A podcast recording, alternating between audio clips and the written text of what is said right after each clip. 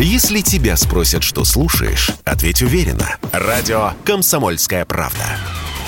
Ведь Радио КП – это эксклюзивы, о которых будет говорить вся страна. Компромиссы Довлатова. Какую позицию занял бы писатель сегодня? Спецпроект. Часть первая. Выбирая между дураком и негодяем, поневоле задумаешься. Задумаешься и предпочтешь негодяя. В поступках негодяя есть своеобразный эгоистический резон – есть корыстная и низменная логика, наличествует здравый смысл. Его деяния предсказуемы, то есть с негодяем можно и нужно бороться. С дураком все иначе. Его действия непредсказуемы, сумбурны, алогичны. Дураки обитают в туманном, клубящемся хаосе. Они не подлежат законам гравитации. У них своя биология, своя арифметика, им все нипочем. Они бессмертны. Фрагмент из книги «Марш одиноких». А что повлияло на Довлатова? Почему он хотел стать писателем? Ну, я думаю, повлияла семья, в которой он родился, в огромной степени. Кирилл Севков, филолог, литературовед. Он родился в абсолютно творческой семье. У него мама Нора Довлатова, она была актрисой Александринского театра. Папа был режиссером Александринского театра. Ну и, конечно, мама, от нее же муж ушел от Норы, да, Донат э, Мечик, э, папу Довлатова звали. Когда он ушел, она перестает быть актрисой и становится корректором и она была человеком абсолютно одаренным. Вообще про нее говорили, что актрисой-то она была хорошей, но сама она себя такой не считала. Но корректором она была, безусловно, потрясающим, очень грамотным. И, конечно, брат повлиял на Довлатова. Довлатов сам вспоминает вот этот сводный брат Борис, который со второго этажа знаменитой школы на Фонтанке помочился на директора этой школы. Когда его спрашивали, зачем он это сделал, он говорил, что ну, все хотели бы так поступить, и я поступил. Директор был достаточно авторитарным и неприятным, по всей видимости, человеком. Чтение литературы, безусловно, повлияло и здесь нужно говорить про эпоху, потому что эпоха была литературоцентричной. Окружение Довлатова тоже было литературоцентричной, несмотря на то, что Ленинград 60-х годов – это Ленинград в огромной степени преступный.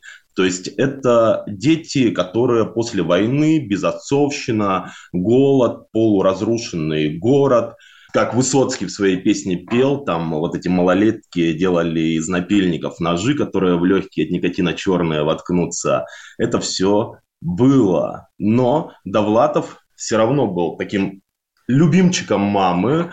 У него был достаточно авторитетный брат, и знакомые были от литературы не так далеки. Вот Бродский здесь очень хорошо говорит. Бродский говорил, что мы определяли своих друзей по книгам, которые они читали. В случае с Довлатовым мы здесь можем говорить про Хемингуэя, кстати говоря, на которого, на мой взгляд, стилистически этот писатель ориентировался, и не только стилистически, и жизненно. Хемингуэй боксировал, Довлатов тоже боксировал, и он мог за себя постоять, он, как и мама, очень хорошо разбирался в русском языке, и в частности в том, где нужно ставить ударение. Он любил поправлять своих собеседников, когда они неправильно где-то ставили ударение. То есть, давайте резюмировать, что на Довлатова повлияло. Почему он хотел стать писателем? Во-первых, это творческая семья, мама, связанная с языком, во-вторых, это друзья, которые его окружали, которые читали, которые интересовались. Это ленинградская тусовка 60-х годов. Ну и, наверное, интерес самого этого писателя, который зародился достаточно рано к литературе. В юности поэт Иосиф Бродский научился ловко чиркать спички о штаны. Конкретно говоря, о задницу. Чиркнет, спичка загорается – Боже, как он гордился своим достижением! Как дорожил этим бессмысленным и малоприличным навыком! Как охотно и неутомимо его демонстрировал! Как радовался, если у других не выходило! Как торжествующий хохотал! Впоследствии Бродский стал очень знаменит – переведен на множество иностранных языков, удостоен нескольких международных премий, безусловно, станет Нобелевским лауреатом. Однако таким гордым я его больше не видел – таким безгранично довольным собой, таким неподдельно счастливым. Видимо, его тяготил комплекс собственной исключительности. Он был незауряден и страдал. Ему хотелось быть таким, как все, то есть ругаться матом, пить неразбавленный спирт, чиркать спички о задницу. Трудно притвориться гением. Еще труднее гению притвориться заурядным человеком. Из записок Довлатова. Довлатов, мы его привыкли воспринимать как такого общительного человека, но он сам о себе говорил, что моя общительность сильно преувеличена, она связана с моим алкоголизмом. Кирилл Севков, филолог, литературовед. Когда я пью, тогда я завожу много знакомых, собутыльников. И это действительно было так. То есть, если посмотреть на героев, изображенных в книгах Довлатова, то они во многом связаны с этой вредной привычкой. Но Довлатов, э, мне кажется, был достаточно замкнутым человеком, во всяком случае, когда продолжительное время не пил. Ну и как любой интроверт, как любой замкнутый человек, он, безусловно, погружался в то, во что можно было погрузиться интеллектуально, в литературный мир. И не только интеллектуально, но и в мир занимательных историй, занимательных рассказов, в мир, который отличается от того мира, который ты видишь вокруг себя. И вот Довлатов, как человек не очень общительный, во всяком случае, когда он не пил, он погружался, на мой взгляд, в эти миры. 30 лет я прожил на улице Рубинштейна в Ленинграде. И, увы, довольно хорошо знал всех местных алкашей. Могу судить о том, что это за люди – Обычной заурядной биографии тут не встретишь. На дно жизни людей приводят какие-то значительные обстоятельства. Здесь много неудавшихся писателей, художников, артистов, бывших фронтовиков, разочарованных послевоенной действительностью. Вообще конфликт мечты с реальной жизнью – наиболее частая причина душевного излома, свойственного алкашам. На улице Рубинштейна я знал десятки отпетых пропоиц. А таких улиц в Ленинграде сотни. Вырисовывается довольно многочисленная общность – с едиными признаками и качествами. В природе этих людей много двойственного. Они податливы и анархичны. Крайние индивидуалисты по натуре легко объединяются в стаи.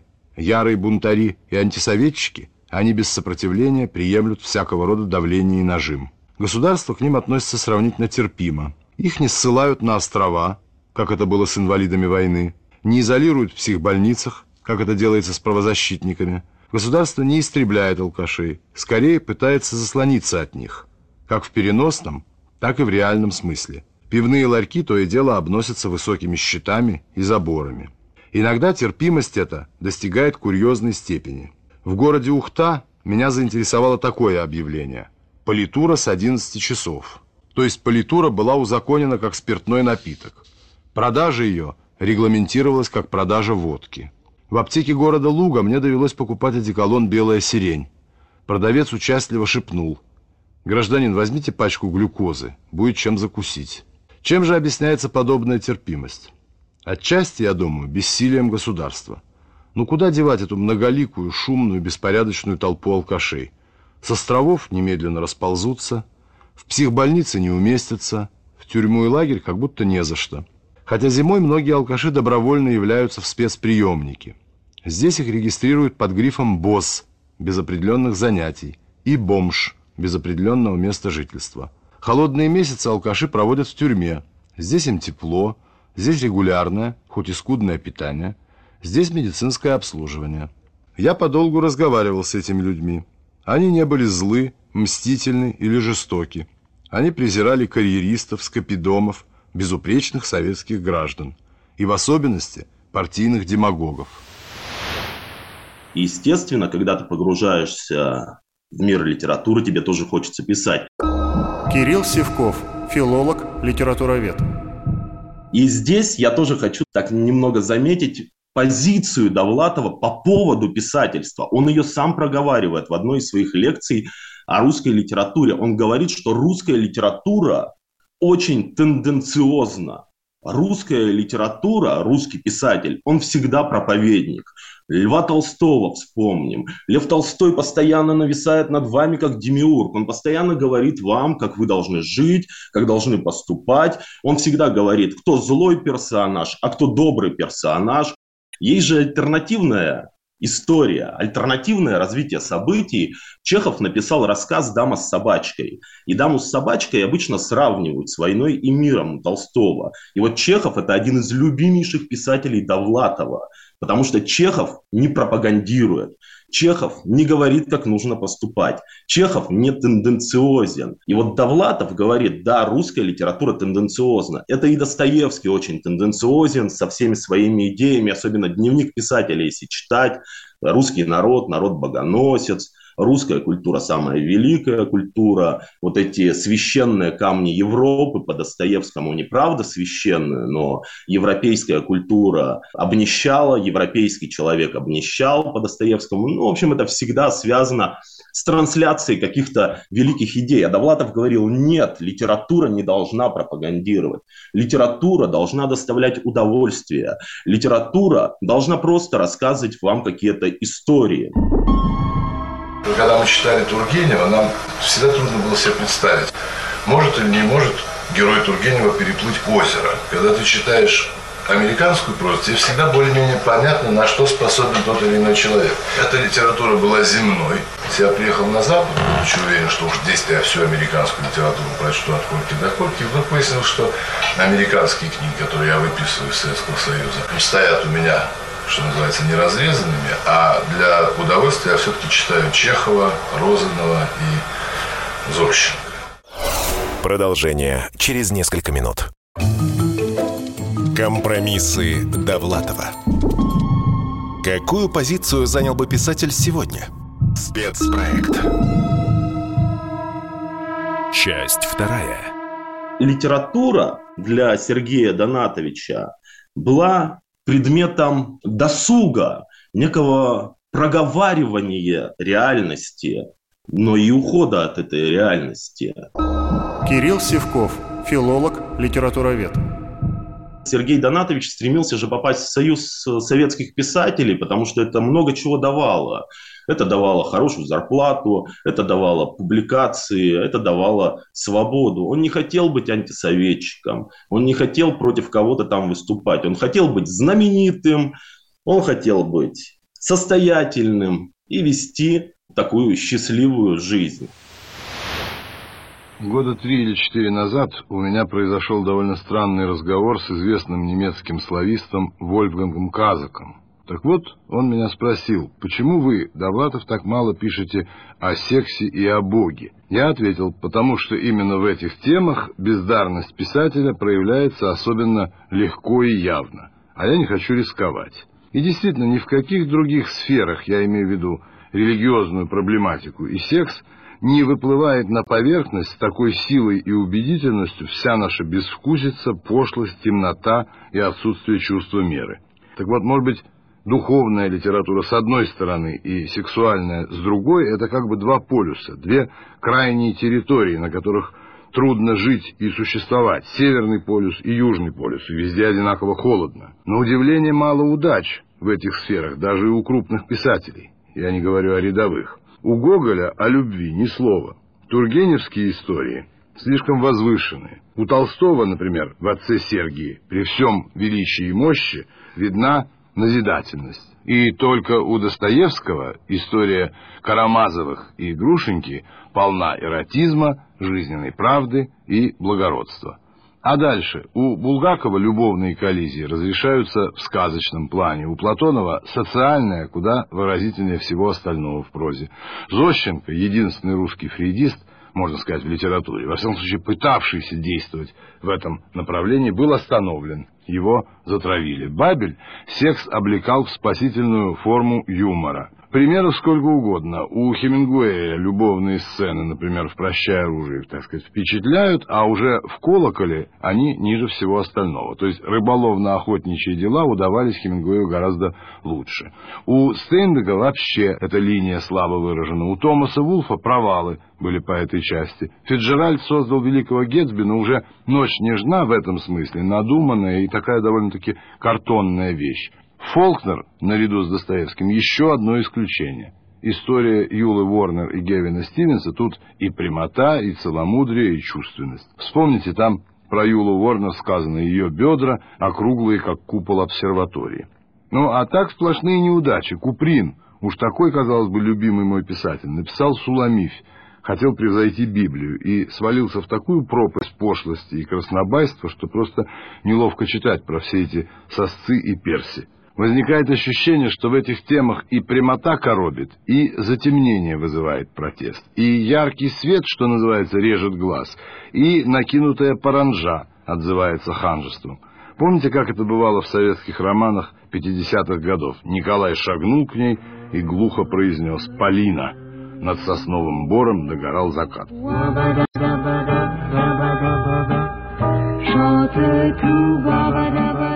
Довлатов э, поступает э, в Ленинградский университет. Кирилл Севков, филолог, литературовед. Он учится на финском отделении, два с половиной года, между прочим, учится. Это, если я правильно сейчас дату помню, 1959 год, когда он поступает. Он там влюбляется в Васю Пикуровскую. И, кстати, факультет он выбрал уже не случайно, филологический. То есть это тоже связано с литературой, с этой устремленностью. Он влюбляется в Васю Пикуровскую. У них случается роман. Она девушка состоятельная. Она считается самой красивой девушкой в Ленинграде. Отношения у них несчастливые, потому что Довлатов беден, он вползает в какие-то чудовищные долги, он устраивает истерики, он ведет себя вот совершенно неподобающим образом. Естественно, все это разламывается. У хорошего человека отношения с женщинами всегда складываются трудно, а я человек хороший. Заявляю без тени смущения, потому что гордиться тут нечем. От хорошего человека ждут соответствующего поведения. К нему предъявляют высокие требования. Он тащит на себе ежедневный мучительный груз благородства, ума, прилежания, совести, юмора. А затем его бросают ради какого-нибудь отъявленного подонка. И этому подонку рассказывают, смеясь, о нудных добродетелях хорошего человека. Женщины любят только мерзавцев, это всем известно. Однако быть мерзавцем не каждому дано. У меня был знакомый валютчик, акула. Избивал жену черенком лопаты. Подарил ей шампунь своей возлюбленной. Убил кота. Один раз в жизни приготовил ей бутерброд с сыром. Жена всю ночь рыдала от умиления и нежности. Консервы девять лет в Мордовию посылала. Ждала. А хороший человек, кому он нужен, спрашивается. Фрагмент из книги «Компромисс». Я вспоминаю нашу отвратительную и родную коммуналку. В ней проживало шесть семейств, в общей сложности 15 человек. Бесконечный коридор заканчивался единственной уборной. По утрам здесь выстраивалась нервная очередь. Взаимное раздражение среди жильцов почти не утихало. Частые размолвки едва не перерастали в судебные конфликты. На кухонных собраниях обсуждались такие вопросы. Кто сдал посуду Игоря Васильева? Куда девалась тушеное вымя техника Харина? За что полковник Тихомиров обозвал жиличку Свистунову Росомахой? Почему у Довлатовых вечно торчат какие-то странные гости типа Синявского и Даниэля? И так далее. Причем жили у нас в квартире сравнительно интеллигентные люди. Искусствовед Журавский, волейбольный тренер Альшиц, полковник Тихомиров, были у нас инженеры, врачи, квалифицированные рабочие. Наконец был я, член Союза журналистов.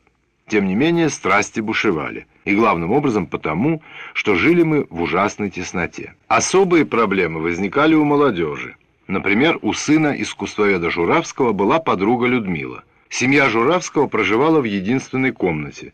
Людмила занимала койку в студенческом общежитии. Побыть вдвоем молодым людям не удавалось.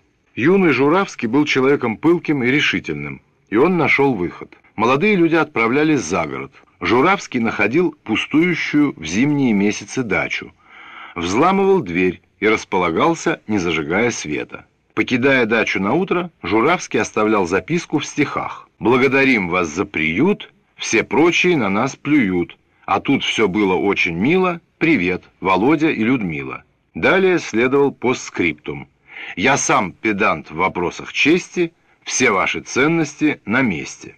В 1957 году было принято историческое постановление о развитии жилищного строительства в СССР. Постепенно люди из нашей коммуналки начали разъезжаться. Правда, на их место приходили другие, но в меньшем количестве. Наши соседи всеми правдами и неправдами пытались добиться отдельной квартиры. Иногда эта борьба принимала довольно курьезную форму. Вот пример. Техник Харин работал на объединении «Ламо». Квартиру ему обещали много лет назад.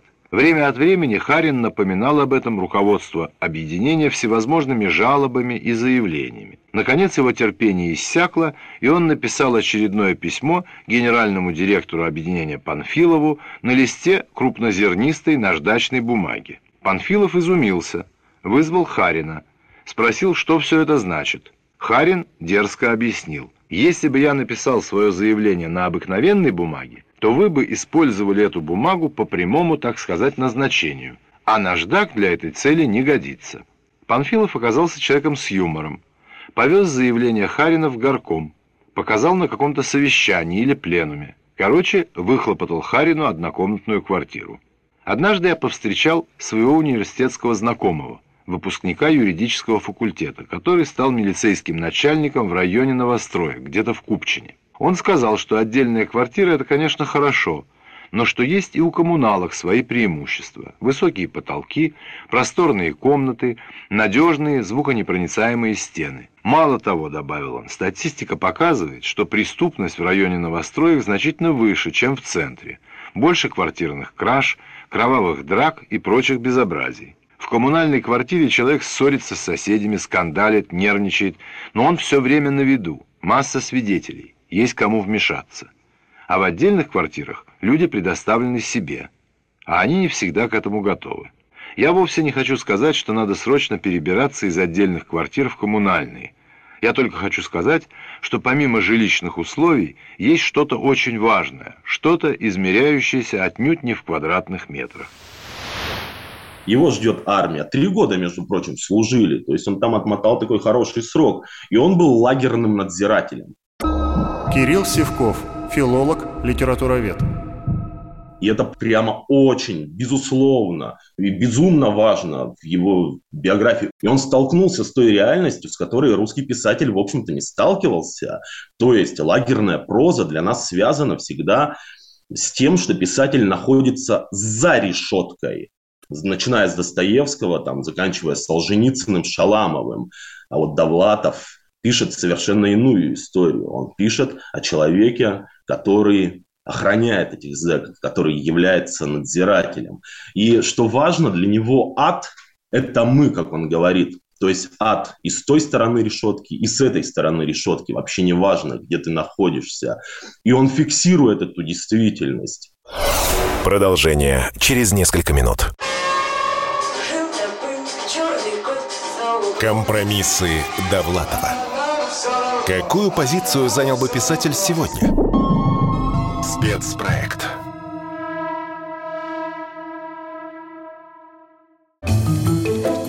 Компромиссы Довлатова.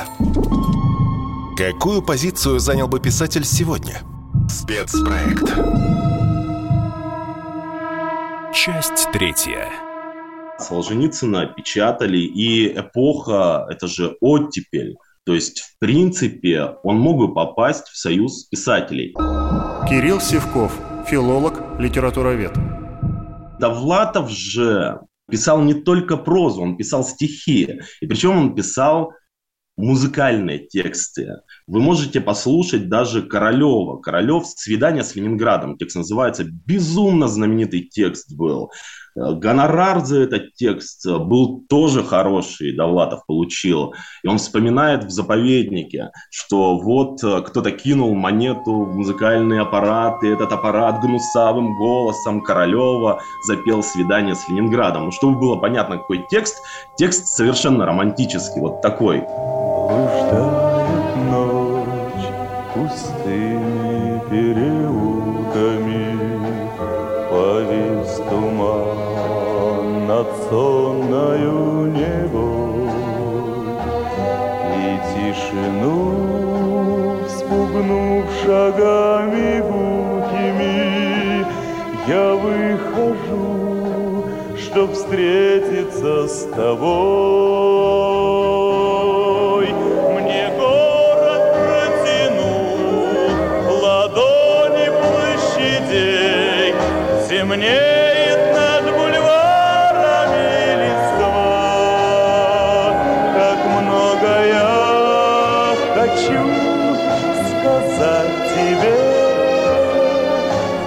Кто подскажет нужные слова? Я выхожу, чтобы встретиться с тобой. Встретиться с тобой – это с Ленинградом. И как э, человек, который пишет такие хиты, а это, безусловно, было хитом, Довлатов могут прославиться. Но что касается прозы, которую он пишет, он же выступал на встрече, это был уже 68 год, вечер творческой молодежи. То есть, по существу, он уже отслужил, он написал «Зону», он пишет рассказы, и он пытается попасть в союз писателей, выступая. Нужны были выступления, нужны были публикации для этого. Но дело в том, что вечер творческой молодежи не задался.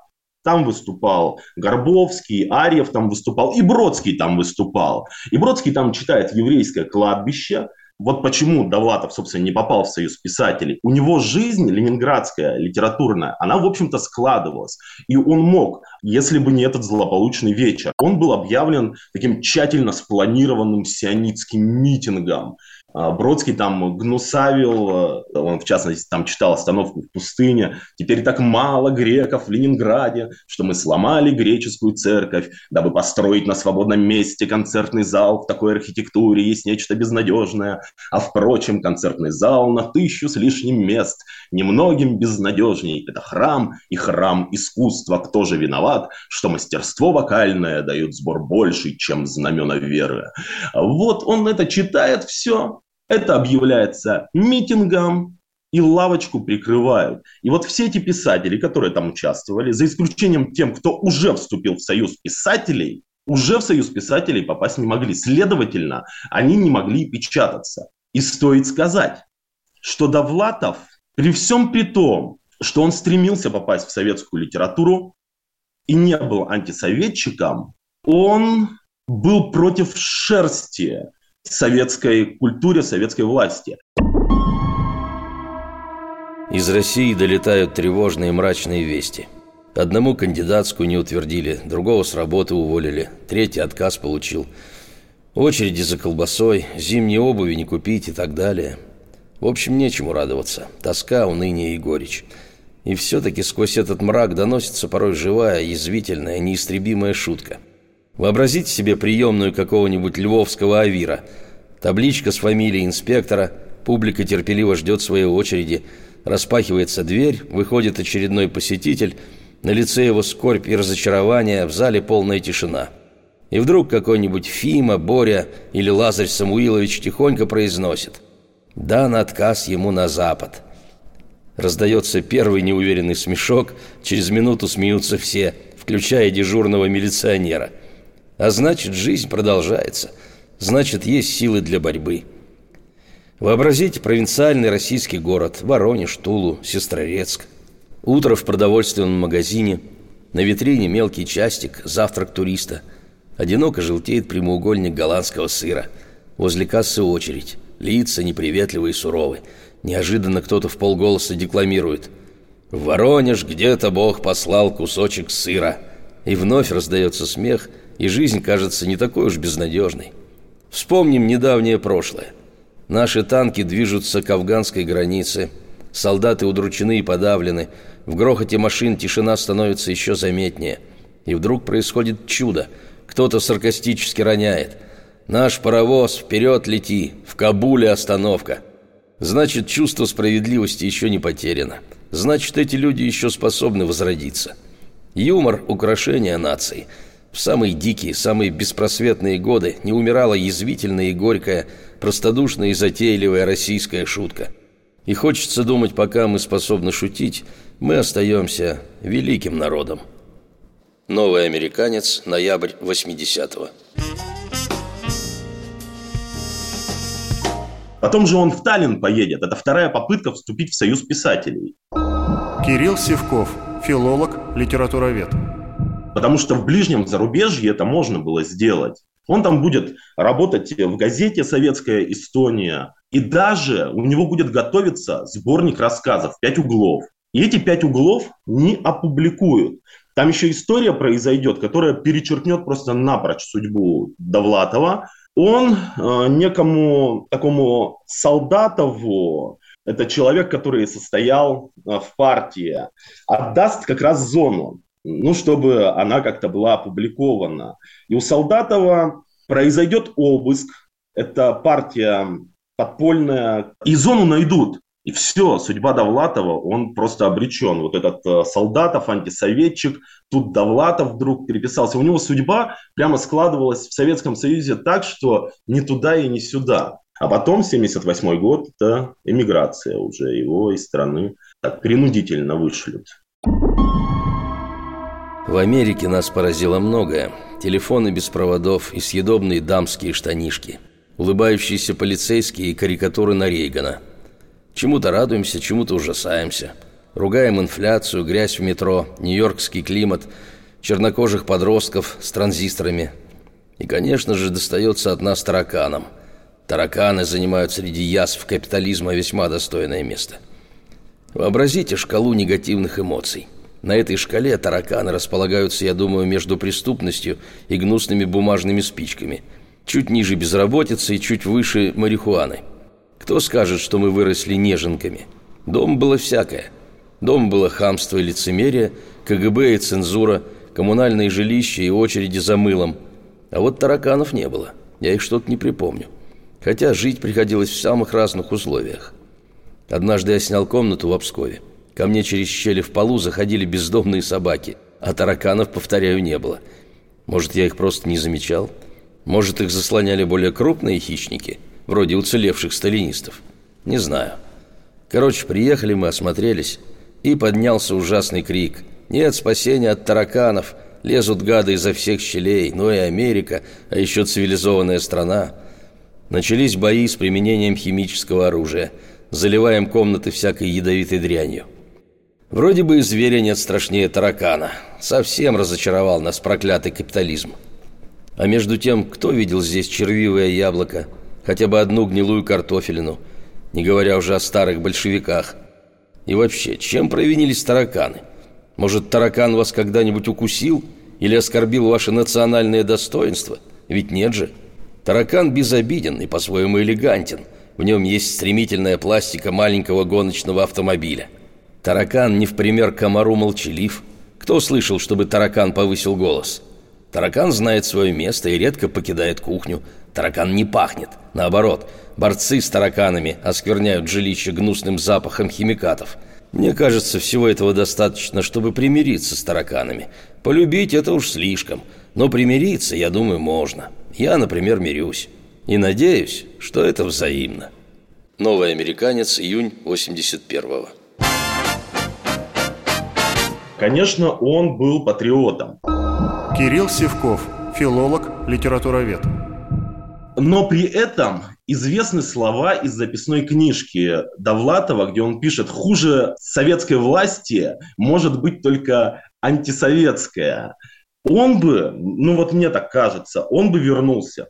Если бы он э, дожил до перестроечного времени, он бы вернулся обратно. Вот э, я так думаю. Он э, вырос в этой стране. Русский язык – родной язык этого писателя. И всегда, когда мы говорим о писателях, вот эта языковая стихия, в которой человек существует, она его очень надежно связывает с тем местом. Он же про себя говорил. Он говорил как-то так, место моего, моего рождения Ленинград, сам я родом с Невы, вот и город он любил, и людей, которые его окружали, он любил. Как-то мы с женой случайно оказались в зоомагазине. У двери висела клетка с попугаем. Я почему-то решил, что это какаду. У попугая была семитская физиономия, зеленые крылья, желтый гребень и оранжевый хвост. Неожиданно он что-то выкрикнул противным хриплым голосом. «Обрати внимание», — сказала моя жена, — «даже какаду говорит по-английски лучше нас». Продолжение через несколько минут. Компромиссы Довлатова. Какую позицию занял бы писатель сегодня? Спецпроект. Часть четвертая. Шесть месяцев я пролежал на диване. Порой заходили друзья и ложились на соседний диван. У нас было три дивана, и все разноцветные. Излюбленным нашим занятием было ругать американцев. Американцы наивные, черствые, бессердечные, дружить с американцами невозможно, водку пьют микроскопическими дозами, все равно, что из крышек от зубной пасты. Мировые проблемы американцев не волнуют, главный их девиз «смотри на вещи просто» и никакой вселенской скорби. С женой разводятся, идут к юристу, нет, чтобы душу излить товарищам по работе. Сны рассказывают психоаналитикам, как будто им трудно другу позвонить среди ночи и так далее.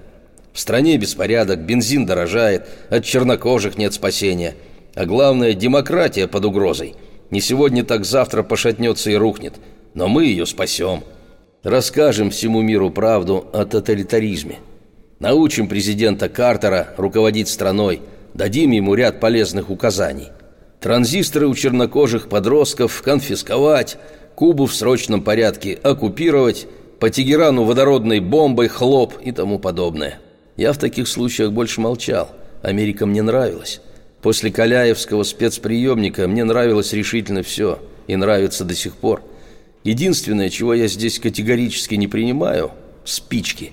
Как это неудивительно, даже спички бывают плохие и хорошие. Так что же говорить о нас самих? Остальное нам с женой более или менее подходит. Мне нравилась Америка. Просто ей было как-то не до меня.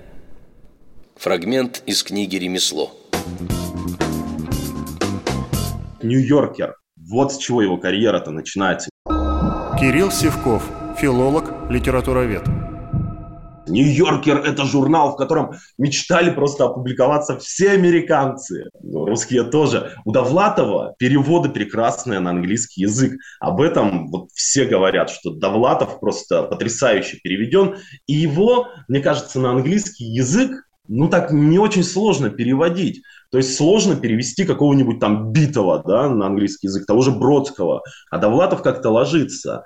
И в Нью-Йоркер же его пробивает Иосиф Бродский. Ну как пробивает? Когда Бродского спрашивали, ну вот вы посоветовали Довлатова. Бродский говорил, конечно, посоветовал, но я могу посоветовать, а рассказ-то за него я написать не могу. Зимой я, наконец, познакомился с Лин Фарбер. Лин позвонила и говорит – я отослала перевод в Нью-Йоркер, им понравилось. Через 2-3 месяца рассказ будет напечатан. Я спросил, Нью-Йоркер это газета или журнал? Лин растерялась от моего невежества. Нью-Йоркер – один из самых популярных журналов Америки. Они заплатят вам несколько тысяч. Ого, говорю. Честно говоря, я даже не удивился. Слишком долго я всего этого ждал. Мы решили встретиться на углу Бродвея и Сороковой. Лин предупредила, в руках у меня будет коричневая сумочка – я ответил, а меня часто путают с небоскребом утюг. Я пришел ровно в шесть. По Бродвею двигалась шумная, нескончаемая толпа. Я убедился, что коричневая сумочка не очень выразительная примета. Слава богу, меня заранее предупредили, что Лин Фарбер красивая, типичная Мадонна Боттичелли. В живописи я разбираюсь слабо, точнее говоря, совсем не разбираюсь. С музыкой дело обстоит не лучше. Но имя Боттичелли слышал, ассоциации не вызывает. Так мне казалось. И вдруг я ее узнал, причем безошибочно, сразу. Настолько, что преградил ей дорогу. Наверное, Боттичелли жил в моем подсознании. И когда понадобилось, выплыл. Действительно Мадонна. Приветливая улыбка, ясный взгляд. Казалось бы, ну что тут особенного? А в жизни это попадается так редко. Надо ли говорить, что я сразу решил жениться? Забыв обо всем на свете. Что может быть разумнее, жениться на собственной переводчице? Затем состоялся примерно такой диалог – «Здравствуйте, я Лин Фарбер». «Очень приятно, я тоже». Видно, я здорово растерялся. Огромный гонорар, Нью-Йоркер, юная блондинка. Неужели все это происходит со мной? Мы шли по сороковой улице, я распахнул дверь полутемного бара, выкрикнул что-то размашистое, то ли к цыганам, то ли в пампасы. Я изображал неистового русского медведя. Я обратился к бармену. «Водки, пожалуйста. Шесть двойных». «Вы кого-то ждете?» – поинтересовался бармен. – «Да», — ответила моя знакомая, — «скоро явится вся баскетбольная команда». Лин Фарбер молчала, хотя в самом ее молчании было нечто конструктивное. Другая бы непременно высказалась. «Закусывай, а то уже хорош». Кстати, в баре и закусывать-то нечем. Молчит и улыбается. На следующих четырех двойных я подъехал к теме одиночества. Тема, как известно, неисчерпаемая. Чего другого, а вот одиночества хватает. Деньги, скажем, у меня быстро кончаются, одиночество никогда. А девушка все молчала, пока я о чем-то не спросил. пока не сказал чего-то лишнего. Бывает, знаете, сидишь на перилах, тихонько раскачиваясь. Лишний миллиметр, и центр тяжести уже где-то позади. Еще секунда, и окунешься в пустоту. Тут важно немедленно остановиться, и я остановился. Но еще раньше прозвучало имя Деннис. Деннис Блэкли, муж или жених. Вскоре мы с ним познакомились. Ясный взгляд, открытое лицо и совершенно детская улыбка. Как это они друг друга находят? Ладно, подумал я, ограничимся совместной творческой работой. Не так обидно, когда блондинка исчезает с хорошим человеком. Фрагмент из книги «Ремесло». А русский политический, я скажу, климат, э, он имеет свои закономерности. Кирилл Севков, филолог, литературовед. Довлатов родился в эпоху оттепели. Ему с какой-то стороны там повезло. Потом за оттепелью последовало закручивание гаек. И вот в российской истории все так. И мне кажется, он бы сейчас бы был уже знаменитым писателем если бы оставался жив, кстати, да, Кушнер еще жив э, из вот этой плеяды, Евгений Рейн, слава богу, жив, и даже летом он выступал в Петербурге из этой плеяды. Он бы был знаменитым писателем. Он бы навряд ли бы стал писать на политические темы, ну вот мне так кажется, потому что у него было отчетливое видение литературы, которая должна просто рассказывать истории, а выводы должны делать читатели. И он бы продолжил жить в этой стране, он бы продолжил писать свою замечательную прозу, может быть, даже лирику. Кстати, лирику он тоже пробовал писать. Ее забраковал Евгений Рейн и Бродский. Они сказали, что нет, лучше, Сережа, пиши прозу. Угрожает ли нам термоядерная война? Эта тема живо интересует любого психически вменяемого человека – в новом русском слове опубликована заметка Юрия Мейера. Она называется «Люди, способные вызвать апокалипсис». Мейер исследует документы советской прессы, в частности, статью маршала Агаркова. Статья Агаркова действительно производит жуткое впечатление. Маршал говорит, что большевики способны нанести Америке привитивный термоядерный удар. По его мнению, такая война не означает гибели человечества. Агарков думает, что в этой войне можно победить. Далее Мейер успокаивает читателя. Говорит, что Агарков не всесилен, что у него есть влиятельный оппонент, а именно министр обороны Устинов. На заявление Агаркова министр реагировал в правде. Написал, что термоядерная война повлечет за собой колоссальные жертвы, что контролировать ее ход невозможно, что победителей не будет. Короче, выказал некоторую долю здравого смысла – Сопоставляя эти документы, Мейер делает выводы о кремлевском разброде, о разногласиях между коммунистическими лидерами. Выводы эти смешны и наивны. Юрий Мейер, как говорится, попался на удочку. Устинов и Агарков разыграли совершенно банальный трюк, использовали прием, давно разработанный госбезопасностью. Допустим, вы находитесь у следователя КГБ – Следователь кричит и топает ногами, называет вас агентом ФБР, угрожает вам тюрьмой и мордобоем. Вдруг отворяется дверь. В помещение заходит еще один работник КГБ, как правило, более высокого ранга. Заходит и тихо говорит первому следователю. «Нехорошо, товарищ Сидоров. Времена Ежова прошли. Зачем же вы топаете ногами? Товарищ Довлатов уже готов чистосердечно все рассказать». По идее, слушая это, вы должны рассуждать так – Первый следователь негодяй, а второй либерал. Надо держаться поближе ко второму, а то ведь и по физиономии схлопотать недолго. На эту удочку попадают столько дураки. Оба работника КГБ действуют согласованно, в расчете на твою пугливость, глупость, доверчивость. Советские лидеры единодушны, как волки, преследующие жертву. Их мнимые разногласия – дешевый спектакль, топчутся возле одной лохани – получают указания в одном и том же месте, ловко жонглируют для виду кнутами и пряниками. Нам бы, гражданам свободного мира, хоть каплю этого единодушия. Новый американец, сентябрь 81-го.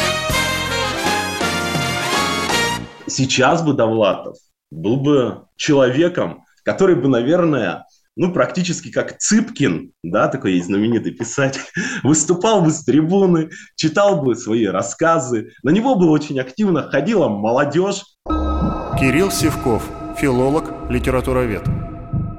Это я знаю наверняка, потому что и лекции по Довлатову, и экскурсии по Довлатову, когда по Петербургу я их вожу, они собирают вокруг себя огромное количество молодых людей. То есть эта проза, написанная по существу о советском времени, да, она отзывается у нашего поколения. И он бы читал этим людям свою прозу сам. Тем более был харизматичен, его все любили. Большой, хорошо рассказывающий анекдоты. И проза Довлатова – это же псевдодокументалистика.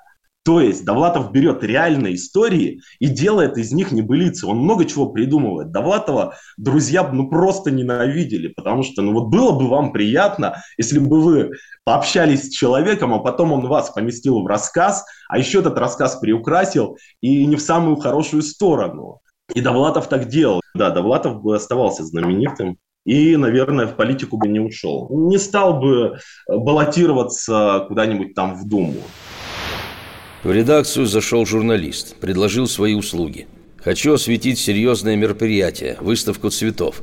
И, разумеется, с антикоммунистических позиций. Мы немного растерялись. Цветы и политика как-то не вяжутся. Мне представился заголовок «Георгин. Великое завоевание демократии». Еще я вспомнил один разговор. Уважаемый человек из первых эмигрантов настаивал. «Скажите прямо, вы антикоммунисты или нет?» И снова мы растерялись. Кто же мы в самом-то деле? То, что не коммунисты, это ясно, но анти? О научном коммунизме представления имеем самые расплывчатые. Бороться с научным коммунизмом должны ученые, философы, экономисты. О реальном коммунизме знаем еще меньше. Ведь то, что происходит на родине, от коммунизма чрезвычайно далеко. Это свинство даже вожди перестали коммунизмом называть. В общем, нет коммунизма и не предвидится. Антикоммунисты ли мы? Можно ли быть против того, чего не существует? Мы сказали журналисту, напишите о выставке цветов. Напишите, без всяких позиций. Без всяких позиций, удивился журналист. Затем подумал и говорит, надо попробовать. Новый американец, июль 80-го. Компромиссы Довлатова. Спецпроект.